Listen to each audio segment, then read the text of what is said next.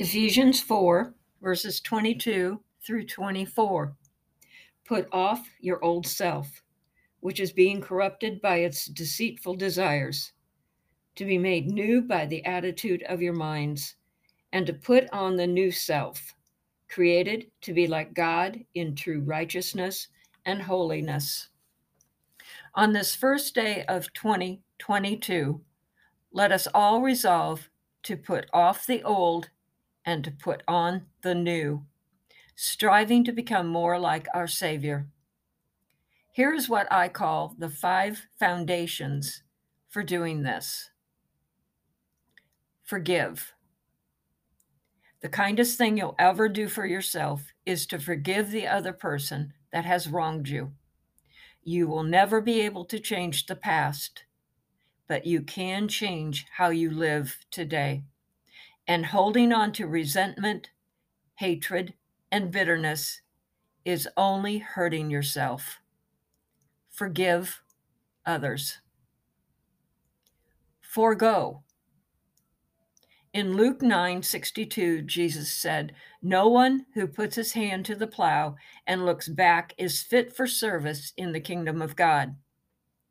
When we forego, we surrender and relinquish the past and everything that goes with it to the Lord, while refusing to allow guilt and shame to drag us back. Forgo what is behind. Forget. The past is the past. Let it remain there. Philippians 3:13 tells us, forgetting what is behind and straining towards what is ahead.